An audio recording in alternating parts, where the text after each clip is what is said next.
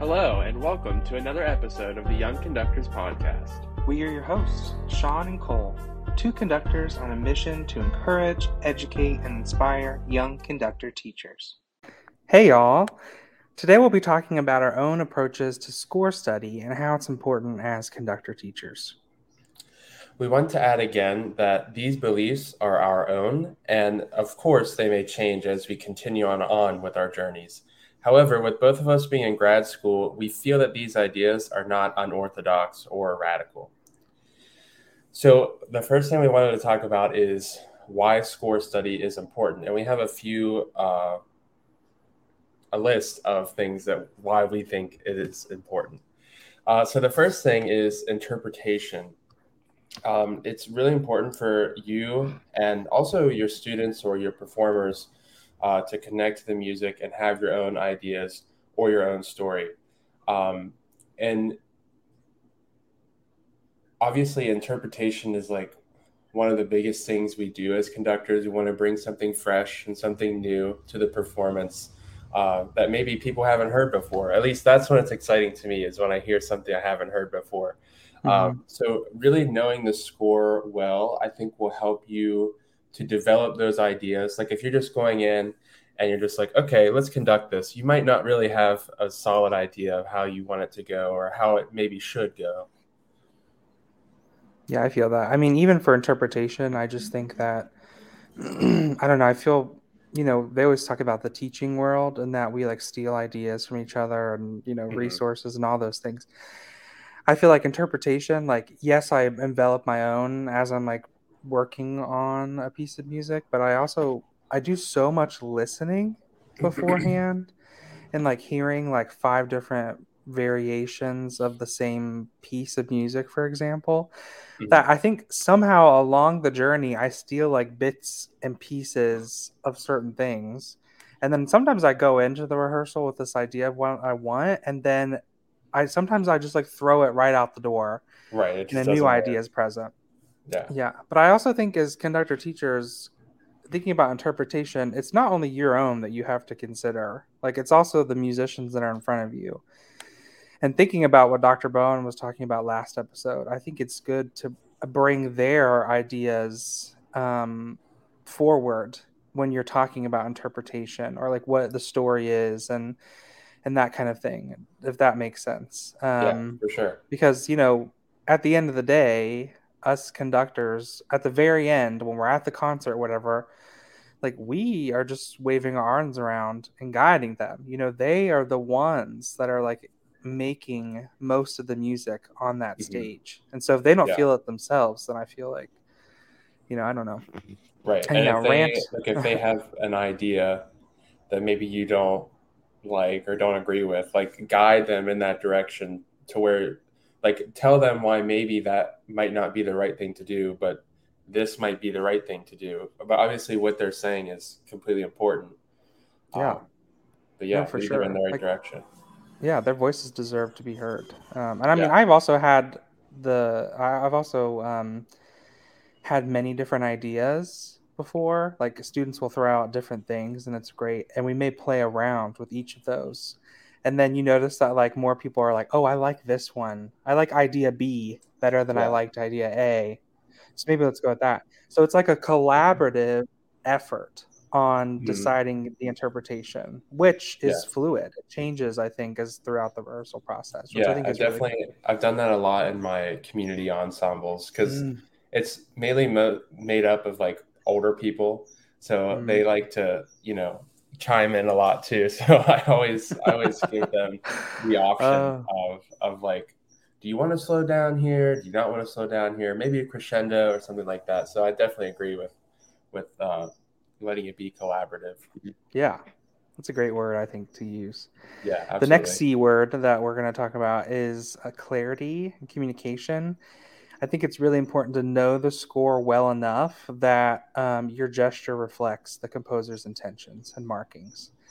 Um, and that's something, you know, once again, interpretation might sneak in, or like with the ensemble, how the ensemble interprets your gesture, for example. Um, but it, it's important to go in knowing things. So if I know that one section is going to, I don't know if anybody listening knows the Laban efforts of conducting, but if I'm going into something thinking that um, I'm going to be more bounce, for example, and mm-hmm. the ensemble is like, oh, it's not really working, I may be like, oh, let's change it to flick.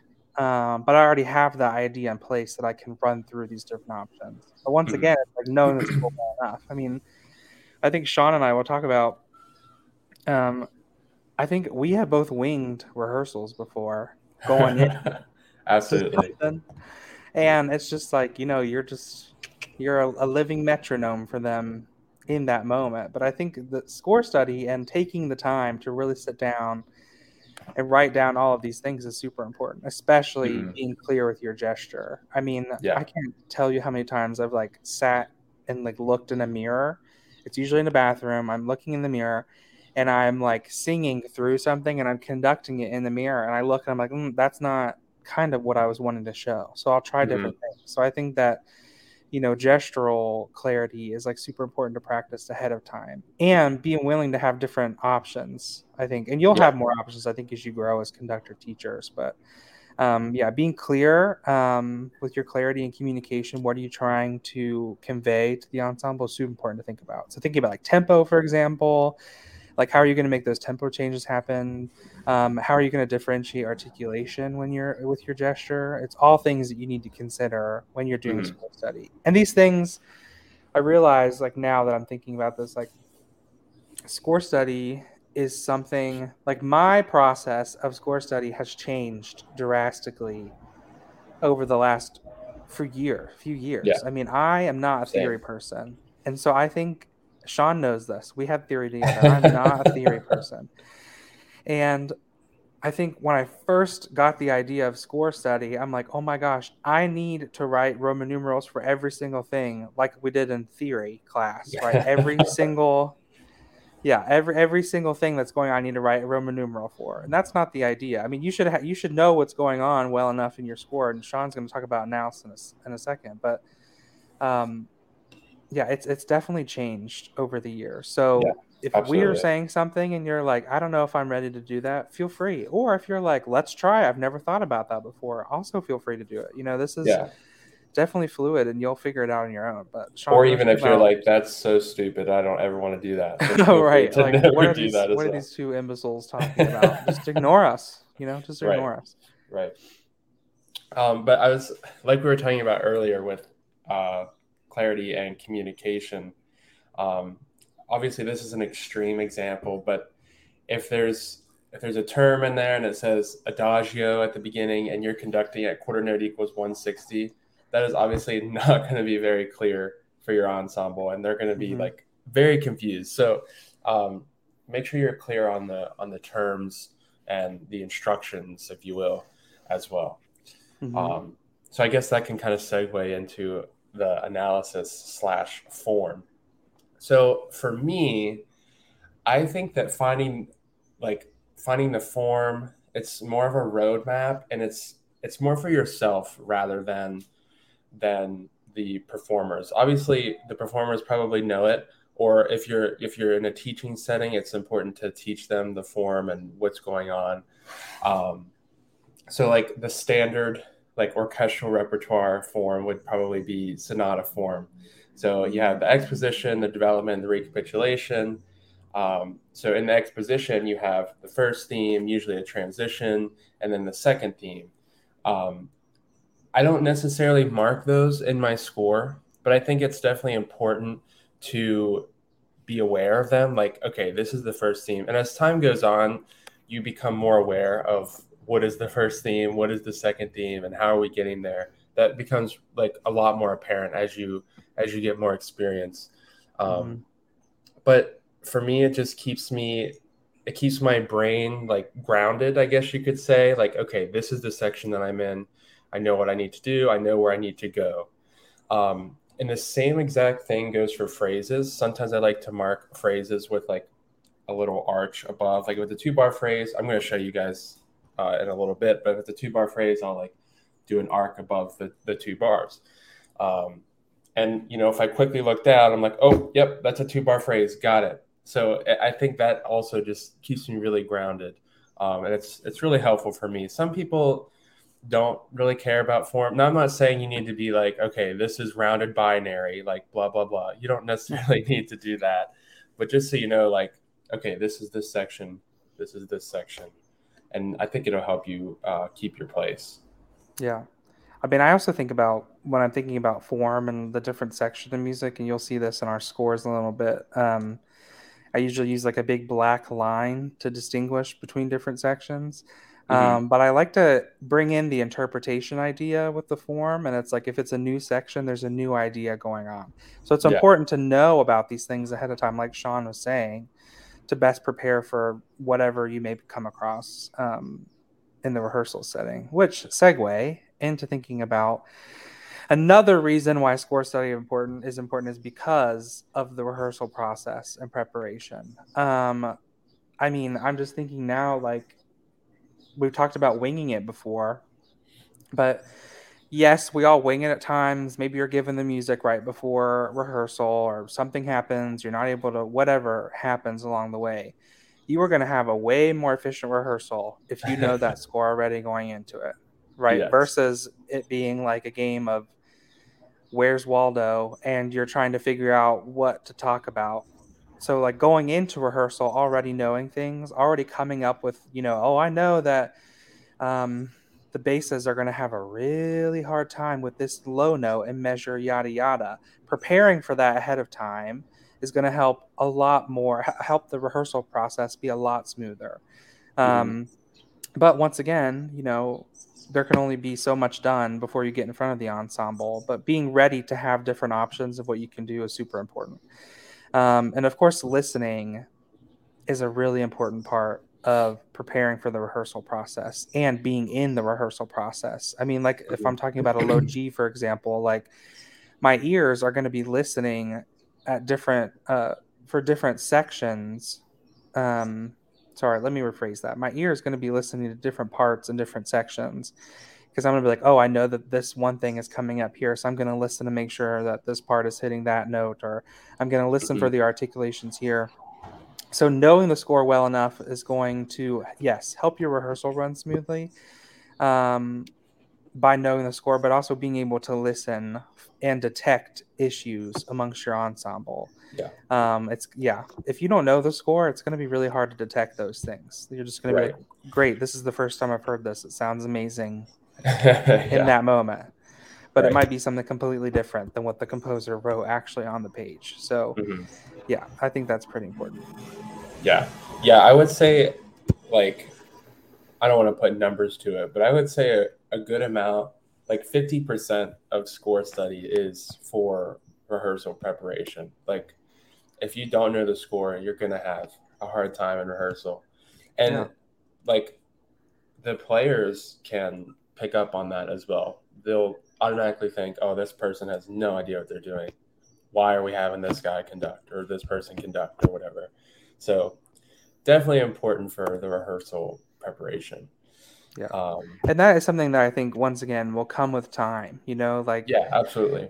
Your recognition of, like, oh, I'm going to need to come up with fixes for that. It's going to happen over time. And it's also going to change depending on how well you know your ensemble. You know, like, mm-hmm I think if somebody was going into like an honor band or an honor choir for the first time, like it's really hard to prepare for that rehearsal setting because you don't know what the makeup yeah. of the ensemble is.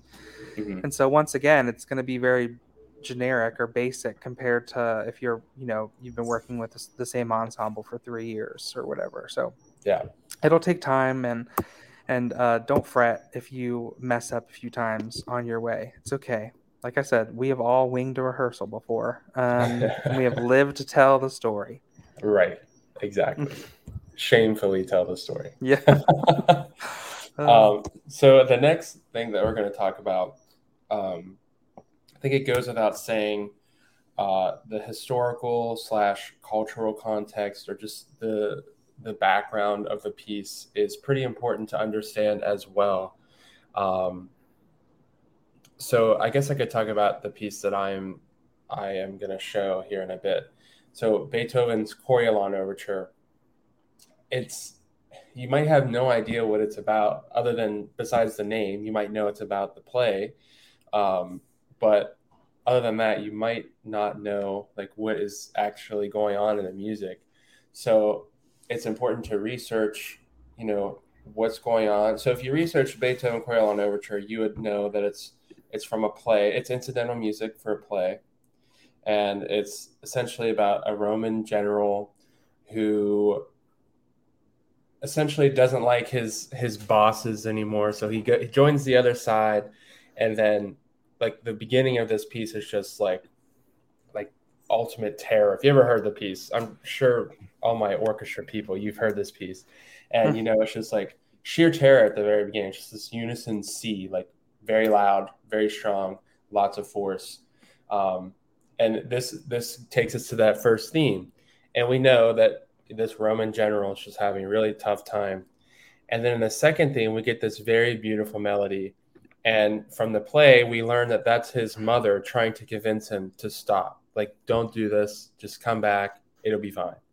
So, if you didn't research that, you would have no idea that that's what it's about. Now, obviously, you can take that and make your own story if you want, if that helps you uh, portray it a little bit better but I think it's important to know uh, why it was written, and in this case, what was going on in the play at that time. Yeah, but it's it's all it's not only important for you to know about this, but also like Shaun, I think maybe said like your musicians in front of you. It's really oh, important yeah, for them for sure. to understand this. I mean, I've even seen and done now um, a little bit. Of, I mean, there's like various ways you can do this. I mean, in all teaching styles, like you can like lecture it where you're standing in front of the ensemble and you're like, this is what the history is, blah, blah, blah, blah, blah. But going with our theme of decentering the conductor, like Dr. Bowen shared with us, which is going to model that behavior, mm-hmm. it could be really easy for someone to, a conductor to be like, hey, ensemble, here are three things that I want you to research on your own. Go away, learn the things, come back. Because I feel that as conductors, we don't sometimes we don't have a lot of time to discuss things in the rehearsal depending on you know how often you're meeting your ensemble how long are the the rehearsals themselves so being able to kind of farm out that work and then come back and have the final conversation about it might be something that is helpful for some people mm-hmm. you know now if you're working with like younger students like you may need to you know lead that conversation yourself and teach that. But if these are yeah. like adults or college students who you can, you know, send for a five minute break for them to research and then come back with questions and like help have them lead the conversation, I think that that is that could be really useful. So yeah, it is really like, important to know. You can you can relate it to them. Like obviously, Coriolan Overture might be hard for high school, but if it's like an upper level high school, um, you could say I don't know. I'm just making this up off the fly. Great. Like Wing remember it. remember when Johnny like quit orchestra and we were just all so sad. Like this is what this second theme is about. Like we're trying to get him to come back into orchestra because we miss him so much and we love him so dearly. And they'll be like, "Oh yeah, that makes sense. I've felt that before." They might not know what it feels like to be a Roman general's mother and ask him to come back yeah. into her life. So always relate it to them. I think that's that's the most helpful for them as mm-hmm. well. But I cannot emphasize enough. It is important for you to do your own research. Right. This is not like a total farm out thing. I'm saying like to save rehearsal time. Yes, you can send them on their, your way, but you should have already done this research ahead oh, yeah. of time as Absolutely. the conductor teacher in preparation for this. So you can answer their questions um, and help guide them through the music the best of your ability. But like mm-hmm. something that we talk about a lot now is the the spiritual, especially in, in choral music. We, we talk about that, and I've seen so so so, and I've been under the baton of people who have programmed a spiritual and then did not talk about the context or the background at all, at all. And here we are, just like singing this thing. I'm thinking of high school. We're singing this song, and it's like, ooh, it's rhythmic, it's upbeat, it feels good to sing, yada yada yada. But we don't talk about how deep the background and the meaning of it is. You know, spirituals yeah. being like slave songs, like there that's a that's a deep conversation to have, but it's an important one to have with your ensemble. And so knowing ahead, I mean, you know, I'm thinking spirituals is like a very specific example, but you just never know. I mean, we did at Radford last semester, we did a piece called Duerme Negrito. Um, and Dr. Bowen was talking about so many people hear this title and think like, oh, we shouldn't perform that anymore because of what what it translates to. But really, if you mm-hmm. do the research and you find out more about it, you realize that like it's not what people are assuming it is. And all you needed to do was research it. So just do your right. research, get it out of the way, um, and be prepared to answer questions if you need to. Yeah. Yeah. Educated so, performances are extremely important. Yes. Yes. Yes. Um, because I think what you said earlier, Shaun, is so true. Like you can tell when the person in front of you doesn't know what they're talking about. Right. It is so it is so obvious. And I'm, you know, funnily thinking about our Shaun and I's first uh, music history professor. Like, do you remember we would ask them questions and they would like have no idea. Like, Let me get back to you on that and yeah. they would never get back to like you know like right. it's like we kind of like saw yeah. right through her like what what was going we're like okay great right. um but we we could see that a mile away you know and your students are the same so mm-hmm. so yeah Absolutely. Um, let's transition into talking about the different processes that we both do. There's like some overlap and some similarity, but I think that overall, I think they're a little different. Um, but once again, these may sound similar of things that you've heard in the past, um, but these are what work best for us. So, like, this is not us being like, you need to do it this certain way. And if you don't, then you're a loser or something like, you know, that's not what we're doing here. Yeah, like, right. we are just saying this is what's best for us and what we fine tuned. And it may even change in the next few years. Who knows? But right exactly. now, in this moment, this is what works best for us. Yeah. And so you need to do what works best for you. So no one, no one method fits all conductor teachers ever. Right. It's you know, so personalized you, thing. Yeah. If you have someone that's like, you need to do my method my way for me, and then like, okay, great. That's you know whatever. Ditch it if you feel you're you the need to later on. But I mean, all teaching is pulling, stealing, and mixing up um, what you have found and using it in a way that you need to use um, or that's comfortable to you. So do not compare yourself to others. Um, like you know, Shaun may come over here and be like, he's not, but he's he might come over and be like, oh, I wrote a Roman numeral on every single measure of my overture score. I would hope that th- that's not the case.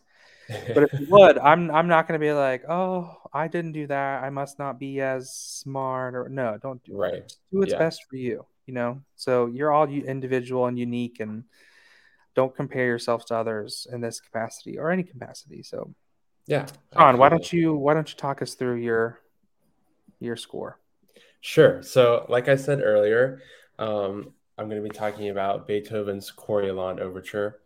Uh, if you're on the YouTube uh, video, then which by the way, we do a YouTube video as well. If you want to watch the YouTube video instead of listening to the podcast. Fair um, warning, we're not Abercrombie models, so right. Just be prepared. We're, we almost are. We're almost to that, maybe. Okay. Um,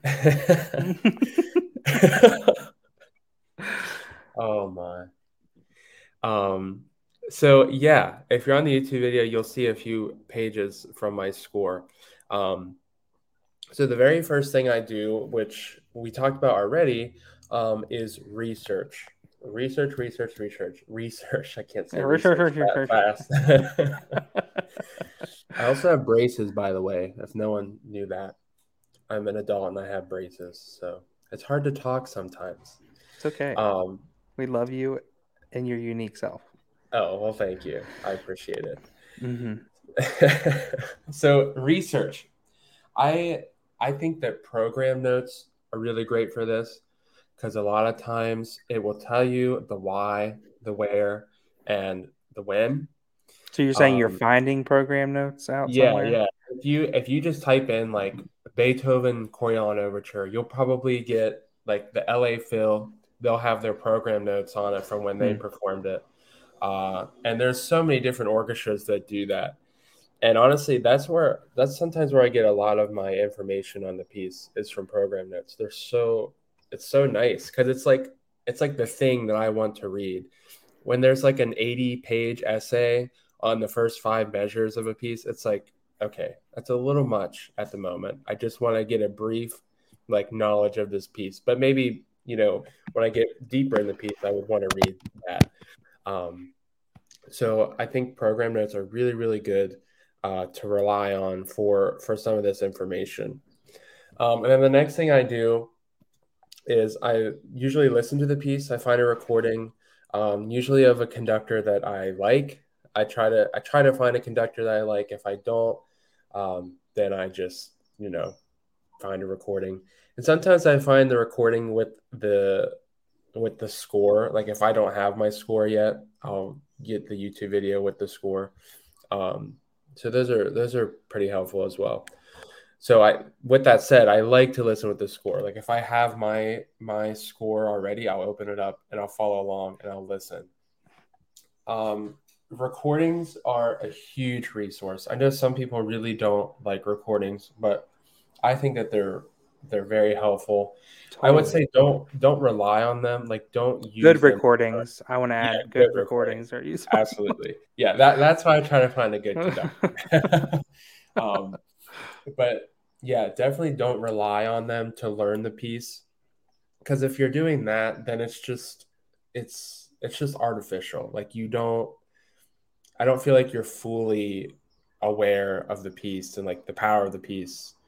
Um, if you're ju- if you're using the recording to learn the piece, I mean, if you want to conduct along, that's fine. Like in your first your first read through, but um, definitely don't rely on them to to learn the piece. That's enough of that. Um, so then form analysis, I talked about a little bit already. Know the important themes, the important sections, and like I said earlier, I don't necessarily mark like I don't say first theme, second theme because I like when I'm doing it, I already know like we're in the second theme.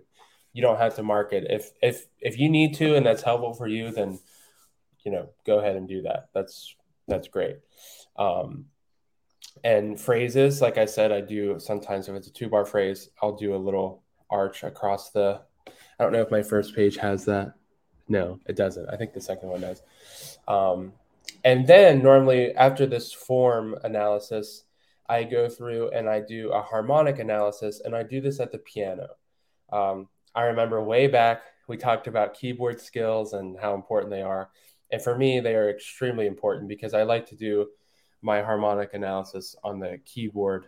Um, it's just easier for me to do it that way because you know you just build the chords and it's like, oh yeah, okay, A minor or something like that. Um, and I wanted to talk about pop chords versus Roman numerals. I I think for this piece, so I did this piece for a master class, so I was like really nervous about it. So I think I'm pretty sure I went through and did like literally every bar harmonic Oh, you did. Yeah. So what Kole was talking about is actually kind of true. Hmm. Um, Sorry. no, it's okay. I was I was just like I gotta know this stuff. I really want to know it. I'm gonna do it. So I sat down and I did it, and it does take a lot of time. Um, but I think ultimately it's it's worth it in the end because it will help you with, you know, intonation or I mean tuning things. Like I know this chord is F major, so that A probably needs to come down just a little bit. That kind of thing I think is important to know.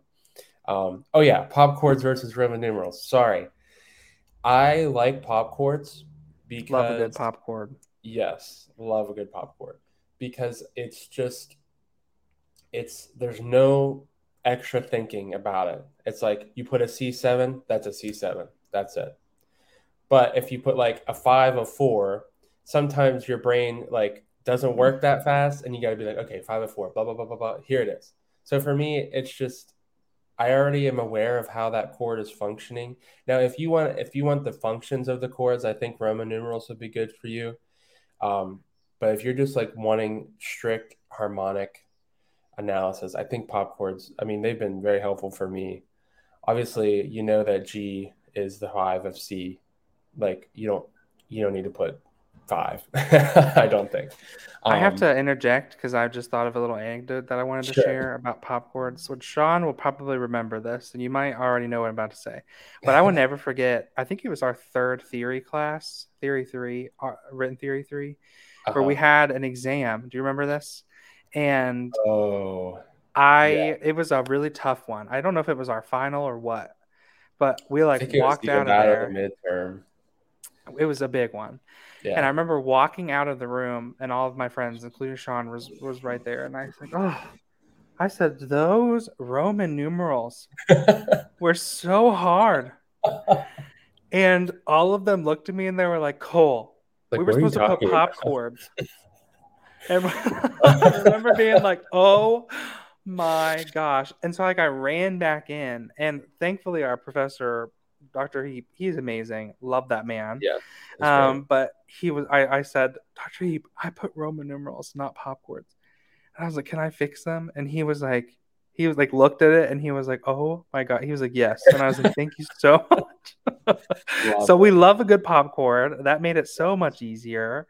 Yeah. Um anyhow, sorry to interrupt. I just needed to share that. That yeah, and that's that's also lane. the thing when it's like if it's constantly changing keys, like Roman numerals are just kind of difficult to keep up with. so um, hard.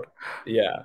But I will say, like, even when I do my pop chords, sometimes if we're if we've modulated or we're now in a different key area, I will write the key. I don't know if I put that page on these, but there's a moment where it goes into E flat major, and I just literally wrote E flat and then put a colon because now I know that we're in E flat. So that's Are you able to like turn the pages on here? yes. Okay, great. Love that. I don't think I put it on there. Oh well. Um okay, I'm sorry. I'm taking too long. No, the I next thing no it's okay the next thing is like i go through and do my marking so obviously this would be cues dynamics terms groups phrases uh, so i think what i'll do is i'll just show you my my uh, markings here so the first thing i want to talk about is eight, nine, measure 30 here you notice i put a little bar above and then the next measure is exactly the same, so I left it. I left it alone. And then in these two bars, what Beethoven is doing here is he's he's accelerating the tempo by making the values a little bit less. So like we had whole notes, whole notes, half, half, half, half. And here he had half note, quarter note, half note, quarter note. And then he changes it to dotted quarter, eighth, dotted quarter, eighth. And this is a very standard thing that you will find in in classical music. I do Um, want to add that you people who are not watching the YouTube video, we're going to put links to these example scores Oh yeah, that'd be great. in our description. It'll probably take you to a Google Drive where you can look at these. So if you're listening and be like, "What is he talking about?" Pause the video or the the podcast, or you can skip along a bit, um, and then come back to it, and so you can visually see what Shaun is talking about. Okay, Yeah. continue. Sorry. I just realized I don't have to put my face in the camera. I can just look at my score Great. have. Oh So, yeah. Sorry about that. Wow. Think Um, smarter, not harder. I know, right? So, so after those two bars at the whole notes, I now put a slash on top of each half note, marking that this is getting faster now, and and things are happening on beats one and beat three instead of just one bar, one bar. It's now uh, half a bar for each bar. So I also wrote on there energy and intense. Sometimes I write those little directions just for myself, so I know like okay, this is very energetic. And before that, I write super small because I want to be. I'm a very large person, so conducting super small is really hard for me. So when I need to do it, obviously I'm going to write it like super small, be reminded, um, and do it. So that's what those little hash marks are for, just to uh, pinpoint that energy, where it's coming from, and how it's going to the next thing. Um, and you'll notice I do have the pop chords here as well. I do put Roman numerals just because I was like, okay, that's five, got it, one, five, got it. Like that was just very simple for me to do. Um, and then let's go to the next page. What page is it here? Number five. I kind of jumped around. I didn't want to show you the whole thing if I didn't need to. So what I have here is this little hyphen and then clarinet seconds.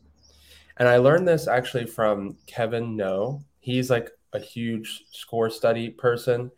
And what he does is he'll write instruments that are playing the same thing. So if you notice here in measure 56, clarinets and second violins um, have the melody. So just mm-hmm. right off the bat, if I'm in a rehearsal, I can look at that and just be like, okay, clarinet, second violins, let's do this melody together.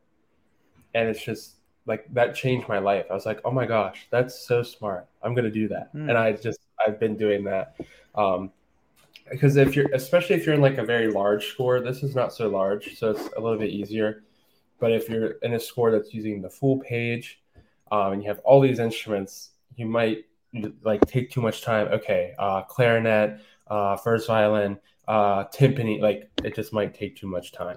So writing those little things are important. The little brackets that I do, um, I kind of interchange this bracket. It means two things. One, it's either a cue, or two, it's something new or something, uh, uh, yeah, something new or something important. Um, so that's what this bracket means in the woodwinds here. So with that bracket, I know all those woodwinds are playing that. Um, so that's important to know. Let's see anything else on this page. No, let's go to the next page. I guess I didn't put the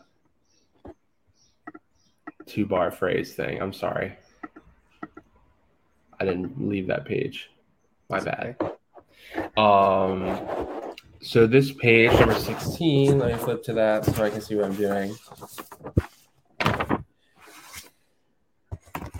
Oh, I just wanted to show uh, another use for that bracket. So you can see the last measure of the first system there. Mm-hmm. Um, this is not new material. Like this whole section is not new material, but that single note is very new. It has not happened before. So I was like, okay, I got to know that in first bassoon and in the bass, you notice I circled the first bassoon note and the bass, they're playing that. It's something new. So I put that bracket there. So the bracket means various things for me.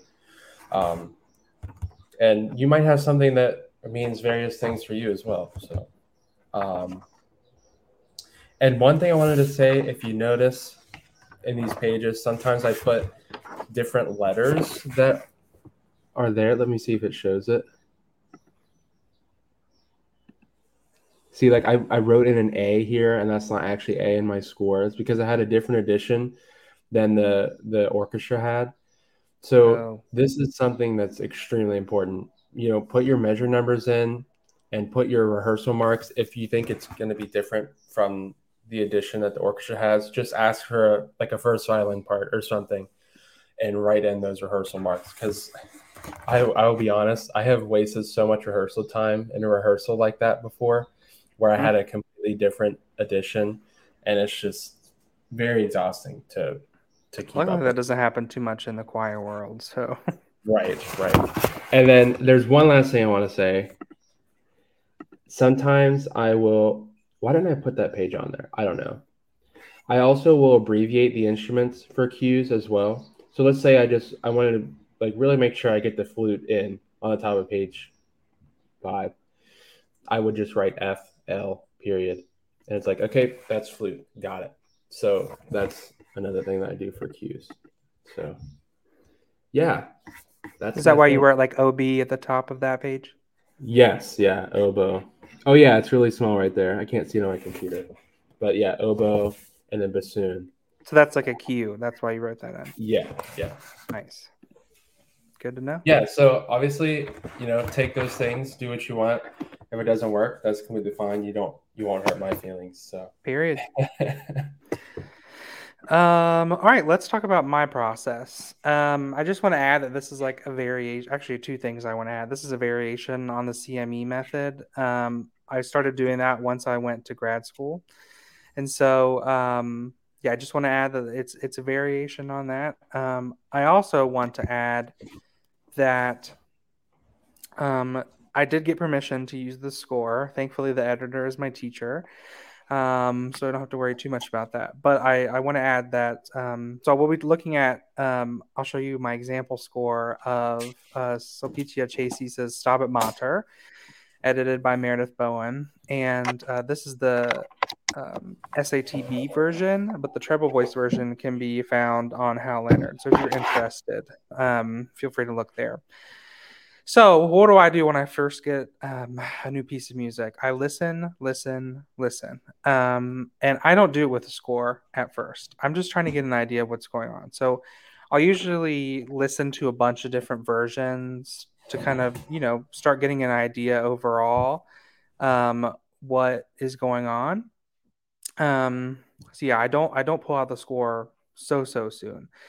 Um, I'll try to get an idea first what's going on and and kind of uh, listen to the piece overall as a whole. Um, and then I will research the background and the context. Usually I do this like two birds, one stone. I'll be like listening to the score and I'll be doing something else. Um, and so I'll usually go ahead and get the, the idea of what the, the background is. Um, also the text. That's something that's different from Shaun and I. Um, oh, yes. I want to know like who's the poet or the lyricist, like what's going on what does this text mean? If it's foreign language i want to go ahead and start getting an idea about oh i didn't even put this down on my list but if it's foreign language you know i have to find the translations. I, I usually like to do word for word translations but mm-hmm. i also have to start finding ipa like am i going to write in the ipa myself? Does ipa source have a version of this? It's like great. I just taught um Fauré's Cantique de Jean Racine last year, this past year. And so uh, thankfully, IPA Source had IPA for that already written out. So I didn't have to do too, too much. So I could just write that in. Mm-hmm. Um, but there's, you know, I, am trying to get all gather all of this information before I even start marking up my score, so I can like pull from things when I need to. Yeah. So, so yeah, I usually have a listening session where I've just put it on I'm finding these things. Um, and then once I feel that I have all this information gathered and ready to go, I'll go ahead and listen to it again with the score in hand. And I'm following along. And I usually start marking little things that I'm hearing. Um, so if there's like, uh, if I'm listening, you'll you'll see this in a minute when I show you uh, the Mater score. But if I'm listening to this and then next you know the soprano line starts peeking out of the texture, I'm going to go ahead and highlight that as I'm listening just so I know like what beginning to start realizing what I need to listen for. Anyhow, I don't mm. know if mm. that makes sense. Yeah. So I gather all that information. I've listened to it with the score in hand, and then I need to start analyzing the score. So we could take a look at it. Um, take a look at it here. You'll you notice that there's Kole's is much more colorful than mine. Very, I, very colorful. Yeah, I guess I could add. I tried the colored pencils, and my brain just like explodes. So, well, um, yeah. so, so, it's okay if colored you, pencils don't work for you. Yeah, I, but I will say that I got an iPad. I splurged on an iPad a few years ago, and Shaun has one as well. But yeah, it has changed the game for me. It, and I cannot emphasize it enough. I know it's a big purchase, and it's a big ask for a lot of people. But um, actually, it was I think with the we got like a COVID nineteen something for our university, and so I just like I felt bad like getting that money, so I just used it for for an educational purpose, which was the iPad. So I download I got the iPad and I downloaded the app forScore. That's what I use for this, and I, Shaun uses that as well. Mm-hmm. Um, and it's amazing. So, but the reason why, before I start discussing these things, the reason why color works best for me is I'm a very visual person. And um, a lot of times, it actually, I first learned about this when I was in my private voice lessons. I would mark stuff in with pencil. And when I'm in the process of like reading the music, the pencil didn't stick out to me. Mm. And so I started using a, a red uh, erasable pencil to start marking things in. And that was like life changing for me because then it yeah. popped out of the texture so where I could see it better. So that kind of expanded into what this is. But the CME is like the CME method is what uh, is helping me distinguish all these colors and things. And so there's a system to this madness. but remember, if you if this is something that you're wanting to try, full throttle, send it. I support you in that decision. If this is not something you want to try, just hear me out for the next few minutes and see if it starts making sense to you. So my after I listen to the score with in hand, and you see at the beginning those highlighter markings, those are what I did before I even started analyzing the score. I would see things are starting to pop out of the texture like the soprano line at the top of the second page, the C mm-hmm. natural to B to A, that came out of the texture for sure. So I started highlighting these things that are important. You see at the bottom the tenor line that is going up now. Um, those things are popping out at me, and I'm like, oh yeah, let's. That's pretty important to note. So once again, mm-hmm. I'm preparing for that listening phase of the rehearsal preparation that we talked about earlier. So yes, I analyze the score, and I start by marking big and important things. Um, so I think in here somewhere. So you'll see. I wish that this was more of a pointer, but um, at the end yeah, of the top line, yeah, at the end of the top line of the second page, you'll see this really thick black line. Do you see that mm-hmm. right after the green breath marks? That yeah. denotes it's like a new section. You see it mm-hmm. again at the bottom of the next page. And so, um, yeah, I go through and I listen and I start marking the different sections. And then you'll see at the top of the first page, there's an A. So this is the A section, and then I don't think the B section is in here, but I mark those sections big and bold, so I am aware mm-hmm. of that. Yeah. And then uh, you know this. I know this is kind of boring to talk about, but then I start looking at um like the key, like where we're at. So we start in A minor, and I don't do measure by measure. Um, I, I, usually do okay. big sections. Yeah, yeah, I know, I know.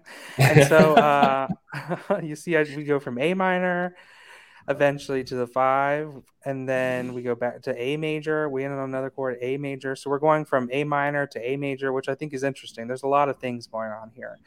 Um, but I usually denote a chord if it's something that's different or feels new to what we're listening for. So when I am in that rehearsal process, I know that, oh, this last chord at the top of the second page is A major, which is different than when we started from, right? So I need to make mm-hmm. sure that that C sharp and the soprano is going pretty strong, and they're not singing a C natural. So which they yeah, which they did just two measures before on the word fee. All right, so I denote those things when that I feel are important for me to to remember. Mm-hmm. Um, so yeah, I talked about the key, the form, different sections, and then I'll start marking um, tempo and meter changes. So I usually mark tempo or and meter changes by um, well not tempo markings per se but the meter changes with the the purple highlighter i do that every time the meter changes and usually above you'll see an orange marking which there's a circle and then there's a v which denotes my gesture so mm. i know that i'm going to go at the beginning i start in a two pattern which is this which the v distinguishes and then I'm going to switch to a one pattern at the beginning of measure nine. But I know I'm going to prepare for the end of that section with a two pattern, if that makes sense. Oh, so I'm denoting those things. so I'm denoting those things um, um, just to help me along the way. And so you see, it only messages in that this one section that switches into a tripla. So we start at two, then we go to the triple, and then back to the two. That's really the only time in this whole piece. It happens again later on um, that I really changed meter. But I, I, I realized that a lot of choral music nowadays, like there's some meter change or some pattern changes and meter changes a lot going on, and so mm-hmm. you see it a lot more frequently than in this score per se. Okay, what do I do next? And then comes the most colorful part of this. I start I like spend like 30 minutes going through and circling and marking all the dynamic markings. So the CME method that I use it distinguishes different colors for different dynamics. So if it's a piano, I will um, circle it. If it's a pianissimo, I circle it in blue. If it's a pianissimo, I'll square it in blue. Mm-hmm. And so you mm-hmm. see at the beginning, the mezzo forte, that's brown. And then I um, color in all of the crescendos red, decrescendos blue. Um, there's just a pattern for this madness. Yeah. Um, and like I said, it really helps it pop out of the texture when I'm looking at it. And so I remember, oh, this is red crescendo. I need to to do that, and it helps me a lot. Mm-hmm. So um, you'll also see the big red um, arrows at the bottom. This is because the tempo is changing, which I find is helpful for me. So instead of circling the 132 or whatever, I'm going to go ahead and draw those red arrows in so Mm. that I know that I need to start going faster here. And so I Yeah. distinguish that also by marking a big red line at the beginning of that tripla. And then we're slowing down. So I distinguish with a big blue line. So it's just, there's a lot. I know. It's like kind of silly, but I promise it works. It works for me. yeah. And so no, I think if it works, then it's great. yeah, that's that's what's most important. Um, I'm trying to see what else. Oh yes. So the last thing that I want to talk about with the the colorful markings that I have here, there are some yellow highlighting that is just straight down. So it's not following a single line. You'll see at the the fourth measure here, between the soprano, alto, and bass line, there's a highlighter going down. Right. This is something Mhm. that is not CME method. I do that for cue purposes. So like that tells me that I need to look at these sections. So the the tenor line and the the fourth measure for the third beat, I need to look at them and cue them there because that's different than what's going on. Same for the alto and beat three of the fifth measure. Um, that's just something that I've done over the years that makes you feel better. So you see, I need to cue the altos and tenors together in the second measure of the second page, like that kind of stuff. Um, is what it's what's most helpful for me in that setting. Mhm. So, and then the green markings, that's breath markings, sticks out of the texture. So yeah, so that's the colorful things. And then just to talk about the text really quickly, you'll see that at the top of the page, the sorrowful mother stood. This is when I'm going to start writing out the word for word translation of what's going on, as well as writing out the IPA underneath of it. So I'm not going into the rehearsal setting unless I know what the IPA is. Um, And if I don't know it, if I can't find it, if I'm still working on it, we're going to be singing on do until I can get that ready to Yeah. go. Um, so yeah, and so I mark up my score. I've listened to it a bunch of times. I have a general idea of what's going on, and then, like Shaun said, I'm going to go sit at the piano and I'm going to sing through all the parts individually. Um, sometimes I will play parts together at the piano. Maybe I'll play the soprano and alto line together so I can hear what it's like. Maybe I'll sing the soprano line, play the alto line, you know, that kind of stuff, variation, just so I can start internalizing and feeling what the lines feel like to sing. Um, because I also feel with interpretation, like vowels are really important in the choral setting. And so I might start singing Stabat Mater. And I might be thinking, like, oh, how do I want to do the vowels here? Do I want them more bel canto in this setting? Yes. Or do I want them more contemporary? How does it feel in my voice? And be prepared to give students options based on what I'm hearing. So, mm-hmm. because the vowel tuning pro- process is really about intonation. And so I'm going to focus on that. So, sorry, rant over. That is what I do.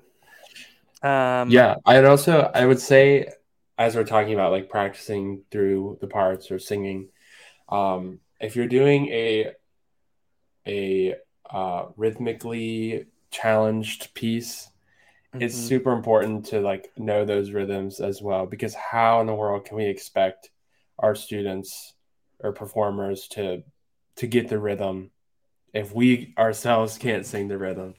Right. Um, so I think that's that's important as well. but I mean, also for you people who are working with a pianist, there's been many circumstances that I have been leading the rehearsal setting, and the pianist has been getting the rhythm wrong. I think most times it's like, oh, okay, they're going to handle this. They're a pianist. They must be good at rhythm, which nine times out of 10 they are. You know, and it might be a little mishap, but you like, you should always be listening for everything. So, yeah, Shaun's right. Like, you need to know everything from the, um, the, the notes from to the rhythm to the dynamics, everything you need to go ahead and prepare, which takes a lot of time. You know, I don't score study a day before I'm teaching a piece Right. well that's not ideal i've done it before but that's not ideal you know usually Right. i want a few days that i can like get settled into the ideas and not feel rushed to learn something Mhm. but if And you are in that position oh go ahead I was just gonna say, I was just gonna say, don't feel embarrassed if you like accidentally do get something wrong or you make a mistake Yeah. because made obviously many. we're all human. Yeah, we make Yeah. many mistakes. So don't be, don't get discouraged. Most of the time, your uh, whoever you're conducting will be supportive. Most of the time. Yeah. So don't Yeah. don't worry. So, all right, thank you so much for listening to us. I think this conversation went longer than I Yeah, think we were expecting it to, Sorry, which is, y'all. you know, whatever. You can um, speed along this process um, if you would like, or if you're here, it might be too late. I don't know. Um, but as always, Shaun, do you want to lead us in our last section here? Yes. So, you know, we like to give two conductors to watch. Um, and my conductor for today is Ankush Kumar Bahl. He is the music director of the Omaha Symphony. Um, I was lucky enough to go to his seminar. Well, it was a seminar called Everything But Conducting.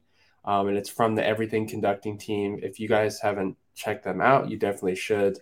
Um, he's part of that team, and he had a seminar, and it was just really great. It was all the behind the scenes stuff, like getting the job, acing the application, uh, that kind of thing. And we got to see him do a concert and some of his rehearsals, and where he conducted Mahler Five. So that was really fun, and he's a really great conductor. You can find some videos of him on YouTube.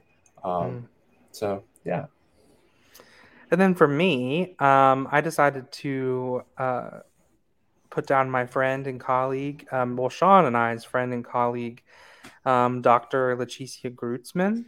Um, She is a, originally from Brazil, um, but we met her a few years ago. And um, yeah, she just recently accepted the new position at the Saginaw Valley uh, Director of Choral Activities job. So super excited for her. yay, the cheese, Um, yeah. Yay, yay. Uh, Dr. G. And um, yeah, she's amazing. Her gesture is so clear. It's beautiful. Shaun and I, I think, have both been in an ensemble in her direction. Did you play for her I think so. Yeah. hmm ensemble? Yeah. Um, she's a really fantastic person. Um, gorgeous gesture, gorgeous gesture. Um, and so I think she has some videos on YouTube. So if you feel free to look her up, that's someone who is still on their journey and um, you should definitely pay attention to. So, anyhow, without further ado, thank you so much for joining us for today's episode and listening to our various rants.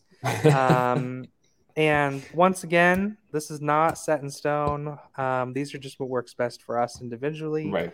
And so, if if this is something that works for you, um, feel free to or either one of the things, anything we've talked about today. Feel free to reach out and let us know. We'd love to hear from you. Yeah. Um, and also, if you don't already, feel free to follow us on our Instagram at young.conductors. Um, we also want to add that we hit a thousand followers on Instagram, which is so you for that. exciting.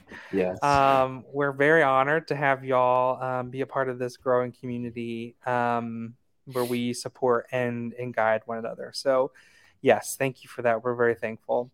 So, we hope you have a great rest of your day and thanks again for watching. Bye, Bye. Thank you.